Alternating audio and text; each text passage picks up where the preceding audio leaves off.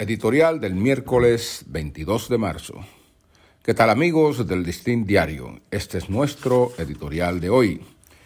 Que no tropiecen con la misma piedra. Penalizar un acto de corrupción para agravarlo con otro, como ocurrió con el de los sobornos de Odebrecht, sería un penoso desenlace, tan desafortunado como el de tropezar dos veces con la misma piedra. Tras un acuerdo de lenidad que la constructora brasileña firmó con la Procuraduría General de la República en el 2017, la empresa se comprometió a resarcir al Estado con 184 millones de dólares.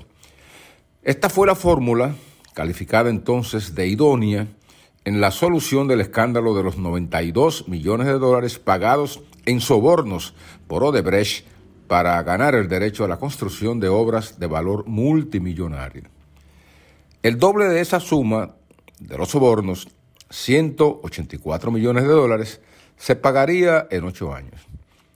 Pero con los primeros 60 millones se decidió construir la nueva cárcel Las Parras, obra que a su vez generó otro escándalo de corrupción todavía bajo investigación.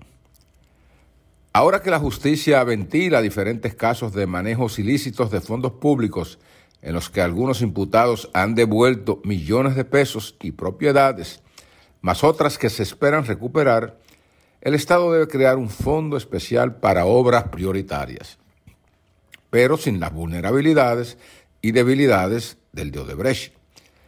Tiene que basarse en un protocolo de administración e inversión blindado que no deje vías abiertas para el enriquecimiento ilícito de los responsables de su ejecución.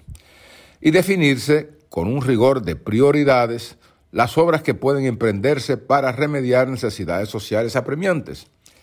Si al pueblo le han sustraído miles de millones de pesos del erario para engrosar las fortunas malavidas de los funcionarios corruptos, de alguna manera estos recursos deben resarcir el daño sufrido por la sociedad ya debería ir pensándose en esa lista de obras apremiantes, que son muchas, pero que por culpa de la corrupción nunca pueden materializarse porque los fondos se evaporaron.